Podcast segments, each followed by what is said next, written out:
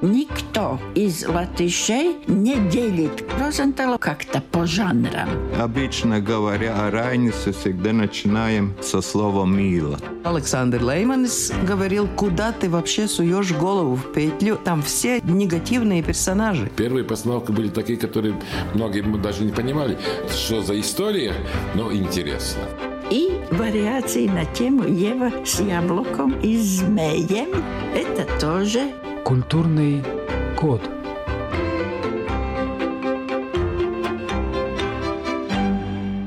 Я, Рита Болотская, переехала в Латвию недавно, изучаю культуру своей новой родины и делюсь открытиями с вами в этой передаче. Собор Святого Екоба находится в нескольких шагах от Сейма Латвии, то есть буквально от стены до стены считанные шаги. Небольшую улицу надо перейти – улицу Екоба. С 1924 года это главный католический собор Латвии, кафедральный. Находится он в самом центре Старой Риги, хотя начинал как сельский храм. В далеком XIII веке его возвели за городской крепостной стеной. Первыми прихожанами были жители предместий. Когда конкретно его построили – над мощной входной дверью большими цифрами начертана дата 1225 год. Но специалисты утверждают, что могли построить и раньше. Сейчас разберемся, как так. Сегодня мы расскажем вам о соборе святого Екоба, если на русский манер Якова, Иакова, если по-немецки Якоба, все самое интересное и важное. Мой собеседник – один из лучших рижских гидов Сергей Иванченко. Когда какие церкви в Риге основаны в XIII веке, более-менее ясность есть только с Домским собором, и то, когда заложили первый камень. Потому что 1225 год такая интересная дата. Сама церковь впервые упоминается в 1226 году.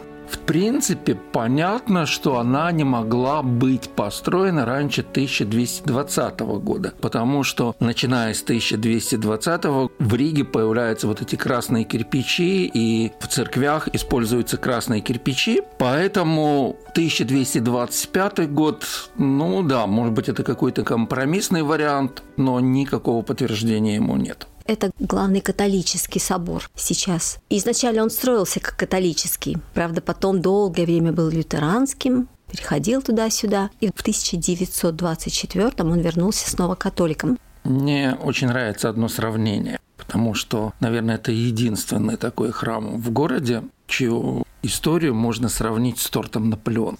Вы уже правильно говорили, что пришли, построили католики, и католическим этот храм остается до реформации. Реформация у нас начала XVI века. Церковь становится лютеранской, причем, как тогда говорили, это была не немецкая церковь. А латышская а, именно. Да, то есть слово латыши не говорили, говорили не немецкое. Но понятно, что для местного населения, для латышей эта церковь была. Потом начинаются польские времена во второй половине XVI века, контрреформация, и польский король Стефан Батари хочет вернуть католикам одну из больших церквей. Церковь Петра – это городская церковь, Домский собор незадолго до этого Рига честно выкупила у последнего епископа, но и остается церковь Якова. Латышей переселяют в церковь святого Иоанна или Яня Базницу, и церковь становится католической. Иезуиты занимают ее. Занимают иезуиты, но при этом церковь католическая.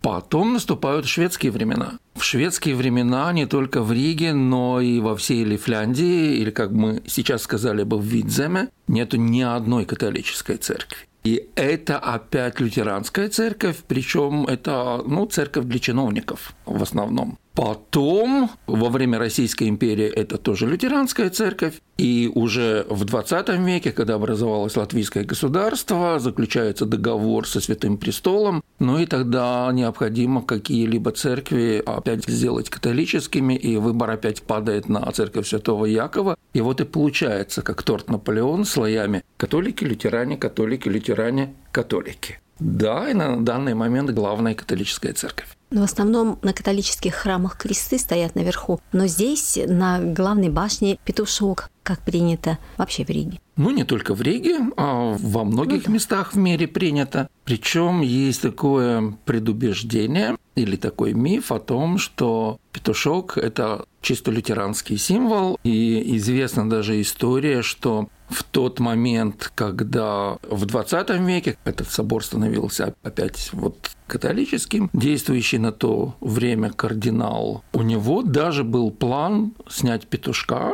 и поставить крест, потому что петушок – это лютеранский символ. Но, понимаете, тут ведь история какая? Первый петушок в Риге появляется на церкви Петра в конце 15 века, в 90-х годах. Мартин Лютер свои идеи будет провозглашать через несколько десятков лет только. Поэтому вряд ли можно сказать, что петушок – это лютеранский символ. И, конечно, есть очень много легенд и догадок, почему могу быть петушок. Но в последнее время я придерживаюсь версии, которую в одной из своих замечательных книг про историю образования на территории Латвии высказал, опубликовал академик Страденч. Он даже привел факсмильную страницу из одной книжки которая была напечатана в Нюрнберге в конце 15 века. Книжка называлась «Натурале спекулум» или «Зеркало природы». Ну, такая энциклопедия окружающей жизни с точки зрения человека 15 века. И там было написано следующее, что петухи устанавливаются на шпили церквей как флюгеры для того, чтобы они поворачивались клювом против ветра и своим пением отгоняли демонов в буре. Это еще 15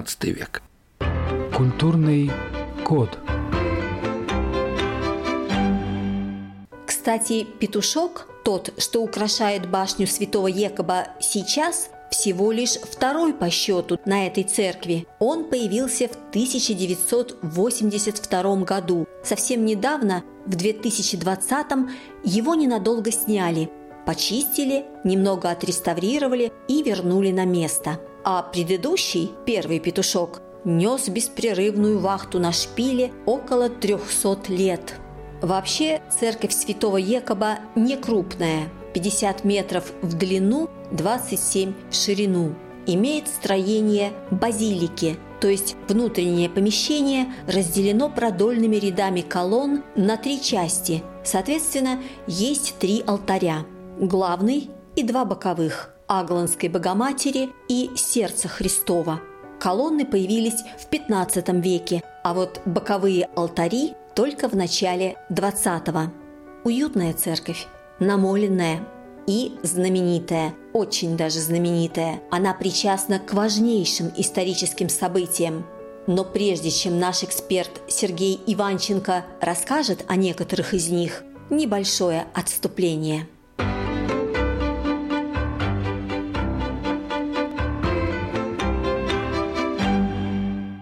старину про Ригу говорили, что это город, в котором есть три достопримечательности. Мост, что на воде лежит, великан, что у ворот стоит, и колокол, что снаружи башни висит.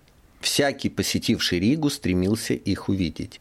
Наплавной плавающий мост через Даугаву, соединяющий старый город с левым берегом, шведы построили в 1701 году в связи с началом Северной войны для удобства транспортировки раненых. То был первый вариант моста. Позже появлялись другие. В настоящее время такого сооружения, разумеется, нет. Зато две другие достопримечательности существуют по сей день. Великан у ворот деревянная скульптура Большого Кристопа или Святого Христофора. Впервые эта скульптура появилась на берегу Даугавы где-то около 1510 года. Сейчас мы созерцаем не аутентичного древнего Христофора, а уже третьего или даже четвертого по счету. Но главное, он есть, он стоит. Что касается колокола, который снаружи, это колокол святого Блазия под специальным козырьком на башне собора святого Якоба. Впервые он появился там под навесом в 1480 году. Снимали его не единожды. Тот, что висит сейчас, водрузили к 800-летию Риги. В период существования Ганзейского союза была традиция, согласно которой подмастерья, обучавшиеся той или иной профессии, должны были обязательно поездить по городам Ганзы и набраться опыта у коллег. Чтобы удостовериться, точно ли подмастерье был, например, в Риге, могли спросить, а расскажи-ка нам, какими чудесами славен этот город. Тогда следовало без запинки перечислить мост, великан, колокол и в деталях описать свои восторги, чтобы уж наверняка поверили. Современные уважающие себя туристы, не посмотрев на великана и колокол, тоже из Риги не уезжают.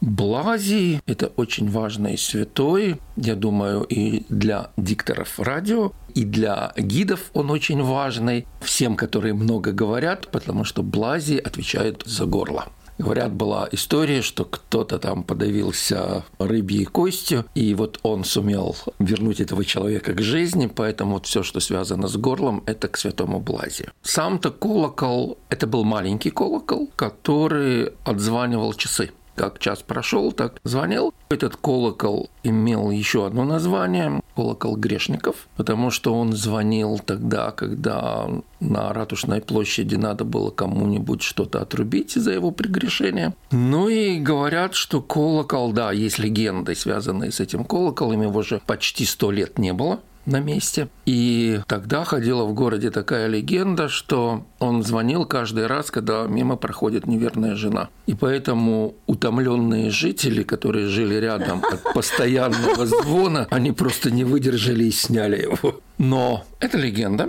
Правда чуть-чуть другая. Сняли колокол в 1915 году, когда приближалась линия фронта. Когда... Их все сняли, по-моему, с э, храма. Да, какие-то вернули, какие-то не вернули, Блазии не вернули. И вот, видимо, мужской хор Тавземе, отчизна, они как-то были так впечатлены тем рассказом, что они решили, что колокол надо повесить на место. Они делали тур по Латвии, собрали деньги. Тогда в Лепо еще работал металлургический завод. Отлили там колокол новый. Но, видимо, секретика не знали. И теперь все спокойно могут проходить мимо этого колокола. Хотя это была просто легенда, а на самом... Он висит там, он, он там висит, ну, его... он не звонит. Да, да, его повесили к 800-летию города в 2001 году. Но он не звонит, у него отломался язык, или упал, или что-то с ним случилось. Ну, да, может быть, это женский заговор. А некоторые думают, что колокола там в принципе нет. Но раз он молчит, но он виден. то он виден. Он, он виден. Есть пару точек, с которых очень хорошо видно. С церковью связаны разные исторические коллизии. Ну вот мы уже сказали, что первое латышское богослужение по лютеранскому обряду там было проведено там же был момент, связанный с календарными бунтами. Это было при Стефане Батории. 1584 год, да, по-моему, как mm-hmm. раз он приказал перейти на григорианский календарь, а кончилось это побоищами и отрубленными головами. Да, и все начиналось с того, что люди идут на Рождество, а двери храма закрыты, и как же тогда быть на богослужение, если двери храма закрыты. И вот как раз такие простые вещи, которые абсолютно нарушают ну, такой привычный ход жизни, вот они бунты могут вызвать. Но я хотел сказать, что эта церковь для латышей важна еще по одной причине. Во время Российской империи она, так же как в шведское время, была церковью чиновников. И когда объявляли о том, что отменяется крепостное право в Лифляндии, то это как раз провозглашалось в казенной церкви, то есть на тот момент в церкви Святого Якова. Да, это 1819 год. Да. Я хотел еще немножко про собор сказать. Читал путеводители на русском языке, которые были конца XIX века. И там было написано, что ну, в Риге особенно смотреть-то нечего, разве что эти ядра, которые вмурованы в церковь Святого Якова.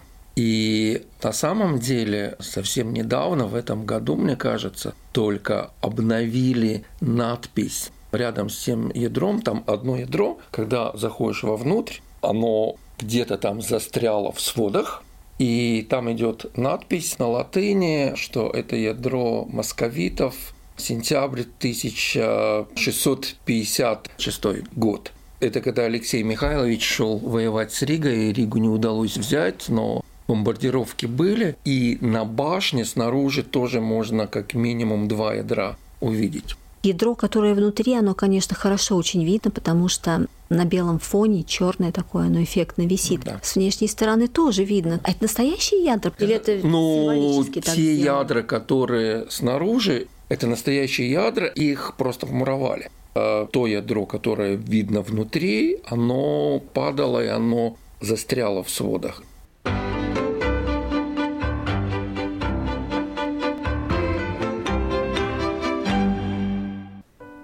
Итак, по одну сторону от собора улица Екоба и Сейм, по другую – улица Мазапилс, на которую выходит здание церковного лицея. Впрочем, церковным он был по принадлежности и месторасположению, а назывался поначалу во времена шведского правления Карловым, потом в период русского правления императорским и петровским. На той стене собора, что обращена к сейму, закреплена большая памятная доска, прославляющая видного деятеля национально-освободительного движения Латвии, католического священника Франциса Трасунса, который был депутатом первого и второго сеймов. А на стене лицея с улицы Мазапилс можно увидеть памятную доску в честь Иоганна Кристофа Бродце – знаменитого лифлянского историка и этнографа, преподававшего в лицее с конца XVIII века. Кстати, Бродце стал свидетелем очень необычной находки, обнаруженной в церкви святого Екоба. Слово Сергею Иванченко. В то время, когда Бродце как раз жил и работал в Риге, в то время произошло одно очень такое необычное происшествие в церкви Святого Якова. Проводились какие-то ремонтные работы, и каменщики вскрыли какой-то пилястр и обнаружили там замурованного человека. Ну и поскольку лицей рядом, Бродце там, он успел зарисовать вот то, что осталось там вот в этой нише. Был замурован человек вертикально стоящий в маленькой шапочке и в одежде испанского покроя. Что за человек, Почему там замурован, на самом деле никаких сведений нету. Но вот еще одна история в копилку про всякие рижские привидения или вот такие вещи. Ну, иногда монахи так поступали, но для них это было как ритуал такой, они добровольно на это шли. Ведь бывало. А этот человек, значит, не монах, не священник. Не монах, абсолютно светская одежда, но одна из версий, которая высказывалась, что в то время шли опять очередные войны, и, может быть, не было возможности как бы достойно захоронить, и поэтому временно вмуровали туда в нишу, а потом как-то или остальные погибли, или забыли, но, во всяком случае, рисунок у Бродца с этим человеком есть. Рисунки Бродца вообще открывают историю той поры. Просто незаменимый источник знаний о Риге. И если говорить уж про захоронение, то в 18 году проходили довольно большие работы в церкви Святого Якова. И в Риге люди и историки вообще забыли о том, что раньше-то хоронили рядом с церквями. И в церквях, и рядом с церквями и поэтому было довольно большое удивление, когда начали отрывать основание церкви Якова, то, ну, например, в ту сторону, которая выходит опять-таки Сайму, нашли захоронение в 10 рядов, в 10 слоев. Но, насколько я помню, решили аккуратно, то есть ничего с этим особо не делать, и эти захоронения там и остались на данный момент. И, кстати, если продолжить эту кладбищенскую тему, то тогда, когда Екатерина II издает указ о том, что запрещается хоронить в церквях, и каждой церкви выделяется участок за пределами города, со временем эти кладбища как бы слились, это то, что мы сейчас знаем как Большое кладбище или Лилия Каппе, то в церкви Якова, в той части, которая находится под башней, было обнаружено во время, опять-таки, какого-то ремонта, что весь пол уложен вот этими надгробными плитами. Было принято решение их там и оставить, поэтому поверх них насыпан песок, и сверху уже уложена плитка. То есть в тот момент, когда мы заходим церковь Якова, то под плитками и небольшим слоем песка находится довольно много интересных надгробных плит. В будущем наверняка историкам будет интересно посмотреть и разобраться с этим. Еще один очень важный момент, один из важных, это Карловский лицей. Лицей, который в одной из капел был организован ну да, если мы сейчас стояли бы лицом ко входу в собор, с правой стороны. К церкви была пристроена капелла, которая поначалу называлась Капелла Святой Крови, а потом со временем поменяли это название, если я не ошибаюсь, Гертрудинская капелла была. Потом там в этой капелле организовывается в шведские времена лицей Карла, когда Петр I завоевывал Ригу, вот эти вот 9 месяцев осады, потом началась чума в городе, на самом деле не осталось живых ни одного из преподавателей этого лицея. Но уже потом Петр I решил, что в городе все-таки лицей необходим, и в том же помещении был открыт уже Петровский лицей, и внимательные рижане или гости города могут заметить две памятные доски, которые говорят и о лицее времен Карла, и о лицее времен Петра.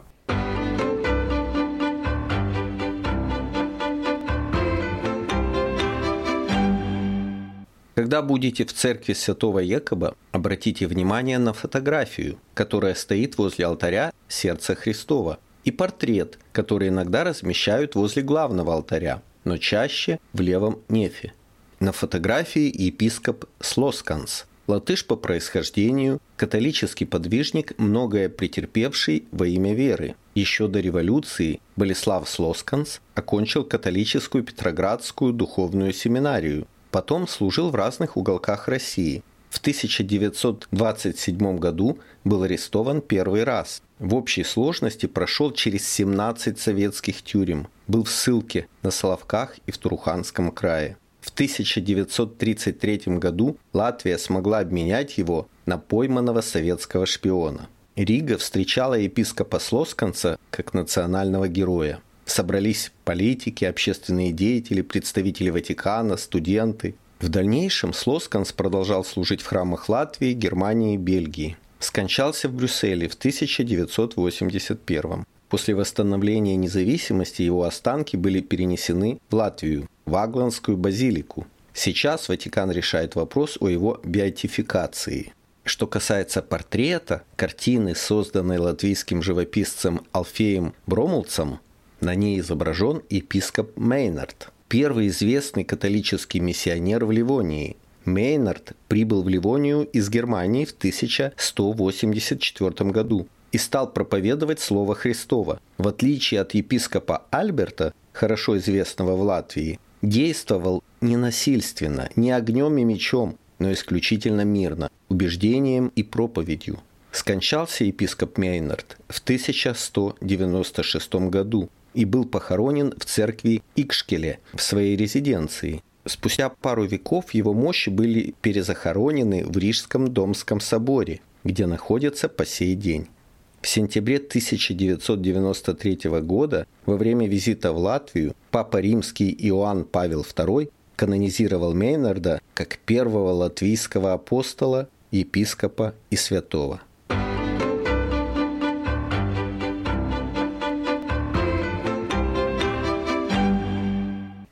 Причисленный к лику святых епископ Мейнард – это XII век. Но сейчас мы пойдем еще дальше, а точнее глубже, к первому веку нашей эры.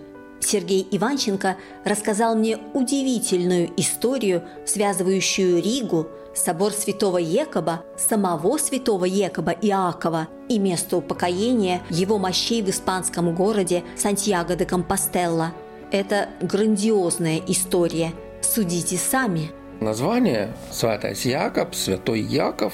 Вот кто этот Яков такой? Один из апостолов, причем не просто один из апостолов, а он был первым епископом в городе Иерусалиме. А дальше известна такая история, что ну, практически всех апостолов, ведь ну, они закончили свою жизнь э, не своей смертью, кроме одного, кроме святого Иоанна. Так вот, когда убили святого Якова, его сбросили с балкона, потом его там добивали, а потом случилась удивительная история. Его вместо того, чтобы похоронить, из Иерусалима понесли к морю. Положили в лодку, лодку оттолкнули от берега, и вот эта лодка с телом Якова плывет по Средиземному морю. Причем Средиземное море, надо себе представить, это не прямой канал, он такой довольно извилистый, там еще какие-то острова есть. И вот эта лодка, она минует все препятствия, которые есть, доходит до Гибралтара, выходит в Атлантический океан, поворачивает на север, плывет вдоль современных берегов Португалии и пристает к месту, там, где территория Испании. В этот момент появляется звезда, которая указывает на это место. И поэтому в этом месте строится церковь. Церковь, которая одна из самых известных церквей в мире, которая называется Сантьяго де Компостелло. Сантьяго – это тот самый Яков, и это тот самый Якобс, который у нас. Компостелла – тоже интересное слово такое. Стелла – это звезда, компа – ну, это как бы производное от слова «место». То есть место, которое указала звезда, куда прибыл святой Яков. И это одно из трех главных мест паломничества было в средние века. Можно было идти в Иерусалим, в Ватикан и в Сантьяго де Компостелло. Что интересно, в XIII веке действующий папа римский издал буллу, в которой говорилось, что бедные жители Европы, ну, наверное, более всего имея в виду какие-нибудь германские земли, могут идти паломничеством и отмаливать свои грехи в Ригу у нас есть свой Сантьяго, получается. Причем наш Сантьяго – это первая церковь, которая на пути из моря по реке, когда поднимаешься, это первая церковь в старом городе. Так вот, спустя годы или века, теперь путь в Сантьяго, а это ну, такое очень распространенное движение среди верующих католиков, может начинаться и в Риге с собора Святого Якова. Там можно получить паспорт паломника. И перед входом в собор Святого Якова уже несколько лет в булыжник вмонтирована ракушка, вот символ Сантьяго. Так что как-то временная петля такая закончилась. Про Сантьяго де Компостелло, конечно, я и слышала, и читала, но вот эту связь с нами даже помыслить не могла, что она существует. Интересно. Мир гораздо более маленький, чем мы представляем. У меня есть история еще про одного апостола и про эту церковь. Святого Якова? Да, про церковь Святого Якова и апостола, которого я уже упоминал, святой Иоанн. Наверняка многие рижане и не только слышали про такую странную фигуру, которая находится на восточной стене Домского собора.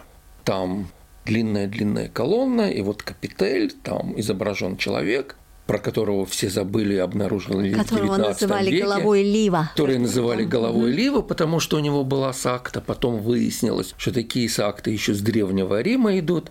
И поэтому сейчас официальное название голова строительного мастера. Целтнекмейстер Крушталс, там бюст Вы рассказывали, мастера. когда мы говорили о Домском соборе, что это голова, ну, то есть есть основания да. полагать, что это голова святого Голова Иоанна. Так вот, точно такая же голова есть и на восточной стенке церкви святого Якова. Кажется, внимательно смотрела, но не а, увидела. Там, ну, старая часть, там где сейчас алтарная часть. Но это там поближе к памятнику баррикадам. Да, да, именно.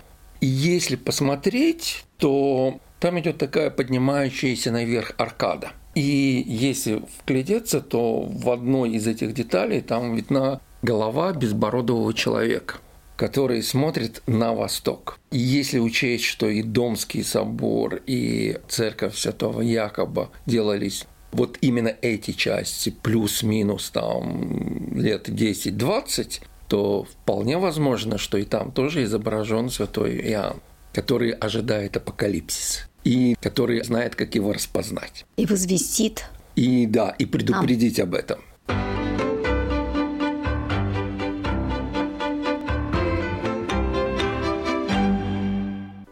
Главный герой сегодняшней программы – собор. Так что обилие рассказов о церковной жизни естественно – Иоанн Павел II не единственный папа римский, побывавший в нашем святом Екобе. В 2018 году его посетил и Папа Римский Франциск. Это важно, это большая честь. И еще на сугубо церковную тему. В XIII веке, лет через 30 после возведения собора, неподалеку от него был построен монастырь для монахинь цистерцианского ордена. Так вот, он существует до сих пор, и там по-прежнему живут католические монахини. А между монастырем и собором стоит часовня, в которой никогда не гаснут свечи. Даже ночью в нее можно зайти помолиться. Адорациес капелла. На входной двери наверху написано 20 КМБ 23. 2023 – это текущий год, а буквы – начало имен Каспар, Мельхиор, Бальтазар. Три волхва, принесших дары к Вифлеемской колыбели Иисуса. Католикам известен этот знак. Если видишь на двери три заветные буквы, можно заходить. Здесь тебя всегда ждут. И только цифры меняются в зависимости от года. На этом сегодня все. Вела передачу журналист Рита Болотская. Встретимся через неделю. Культурный код.